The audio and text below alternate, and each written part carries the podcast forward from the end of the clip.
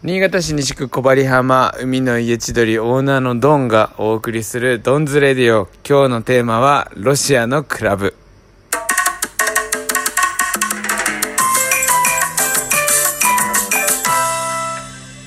はい今日もバーベキュー夜の部が、えー終わりまして今終わった後の油っぽい顔と頭とか体もう全部ですね。海で洗い流してきました。夜の海は本当になんかあのリフレッシュしてくれて油も落ちるし。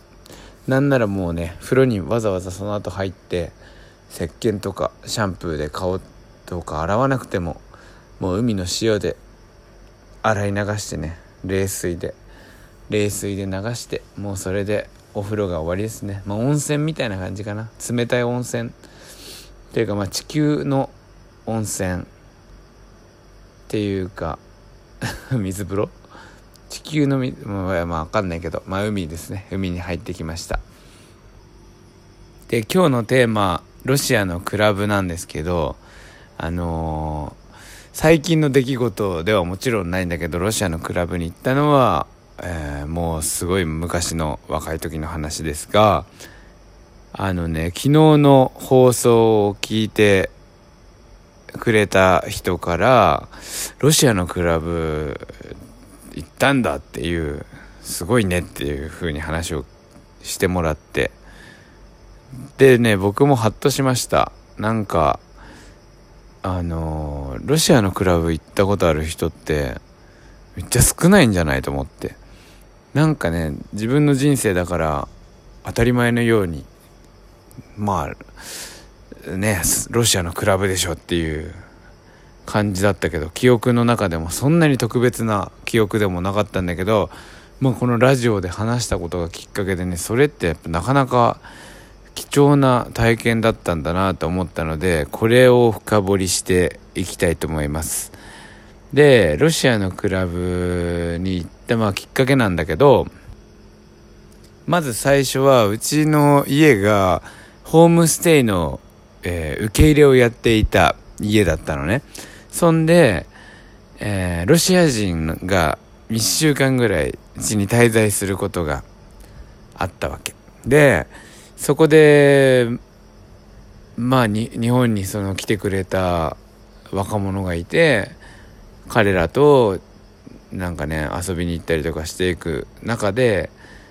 まあ、海外に、まあ、興味を持っていったというか、まあ、自分も行きたいなっていうので、まあ、交換留学じゃないけど交換ホームステイみたいなそんなのことで、まあ、行くことになったんですよ。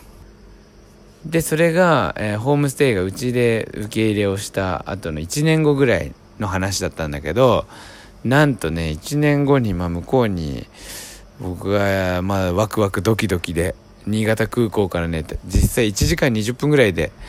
行けるんだけどこれもすごいよね。1時間20分だけで。ロシアだもんね。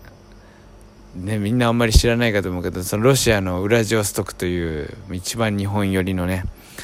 町までは新潟空港から行けたんですよ。今はそこ飛んでるその路線飛んでるかどうかわからないけど。でまあ初めての海外旅行がロシアででまあいろんなねカルチャーショックを、まあ、いっぱい受けたんだけどやっぱ中でも最強なのはそのクラブですね。ロシアのクラブに行ってきました。でその1年前に会った時のそのロシアの友達はもう1年経ったらねまあ思春期っていうこともあったのか分かんないけどあの上下白のスーツみたいなのでタッキシートみたいな感じっていうかもう完全にマフィアみたいな格好で登場したわけですよ。それで、えーナイトクラブって呼んでたんだよね。ナイトクラブにあの行こうぜって連れてってあげるよっていうことで、えー僕もまあ興味はあったからね。そこにまあドキドキしながら行ったわけです。で車で連れてってもらったんだけどその車でね海沿いをこう走っていくのね。そうすると海沿いに大きい駐車場がこの海沿いって言っても結構それがね崖の上みたいな道路で崖の上にある道路に駐車場が、でっかい駐車場がついていて、で、その駐車場からはまあ海もこうドカーンと見えるのね。で、その駐車場に一個、本当に、あの小学校とか中学校の屋上に、の屋上の出入り口みたいなね、ポコンと飛び出した建物が一個だけちっちゃいものがあって、え、何なんだこれはっていう感じだったんだよね。で、そこでセキュリティチェックがあって、で、なんとそこから、えっ、ー、と、階段に降りていくと、そのね、崖の中が全部クラブになっているっていうね、えー、でっかいクラブだったんですよ。で、それはもう海に面してる崖の中にあって、入り口は、その一番上ね、屋上の入り口みたいなの建物、建物って言っても本当にちっちゃいやつよ。そこから降りていって、その中に多分ね、3フロアぐらいに分かれてて、上から入ってくんだよね。3回、2回、1回みたいな感じであって、で、その中でも音楽が、とね、全然違う、うこう、ワンフロアの中にもこっちの部屋とあっちの部屋で音楽が違う、みたいな感じだって、で、天井はそれぞれのフロアがすっごい高かったのを覚えてるんだよね。高くて、なんか装飾がしてあって柱とかもこう宮殿みたいな感じっていうか本当にあのね工業的なえー、クラブ箱でそこになんかこう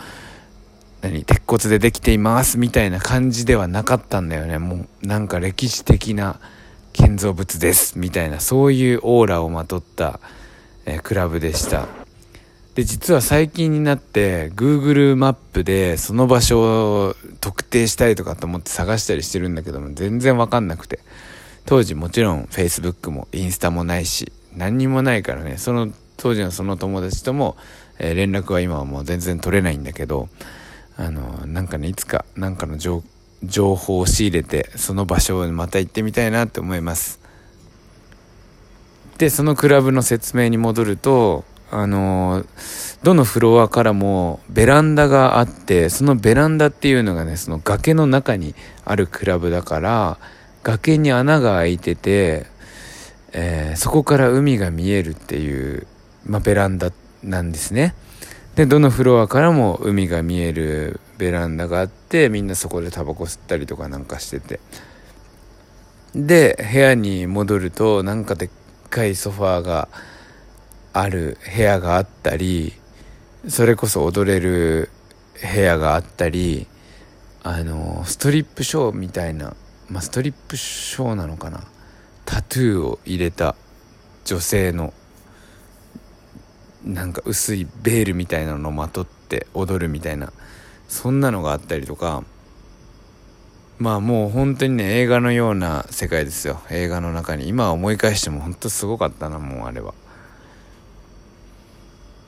でその友達同士がこう集まってソファーにを囲んでウォッカでね乾杯するんだよね。ウォッカをショットグラスみたいなのに入れてナズダロービエって言うんだけど乾杯が多分多分だけどナズダロービエそうだよね。でウォッカをみんなでクイッと飲んででその口で酔っ払っちゃいけないからすぐ、えー、チェイサーを持ってて、まあ、水でもなんかジュースでもいいんだけどそれをすぐ飲むか飲み物がなかったら隣のなんか隣の人男でも女でもいいんだけど匂いを嗅いだりとか服の匂い自分の服の匂いを嗅いだりとかしてその口で酔っ払うのを防ぐみたいなそんななんかね技術技術っていうか、まあ、そういう文化みたいなものを習ったりしたんですねそんな経験が、まあ、僕の人生初めてのクラブ体験だったんですね。はい。ではこれが、えー、まあ、夢のようなロシアのクラブの話でした。夢だったのか、幻だったのか。で僕の記憶の中には、まあきちんとね、心の深いところにね、しっかりと残ってる、まあ素敵な思い出ですね。なんかこの流れのまま明日イタリアのクラブ僕はそのイタリアのクラブにもかなり影響を受けているので明日はその話しようかななんかちょっと楽しいの昔話最近の出来事じゃないんだけどでもね最近の出来事ラジオの話の中で、えー、生まれた昔話だからまあ最近の出来事と、まあ、言ってもいいんじゃないかなよしということで、まあ、明日もこのぐらいの時間にお会いしましょう。ではありがとうございました。3、2、1、乾杯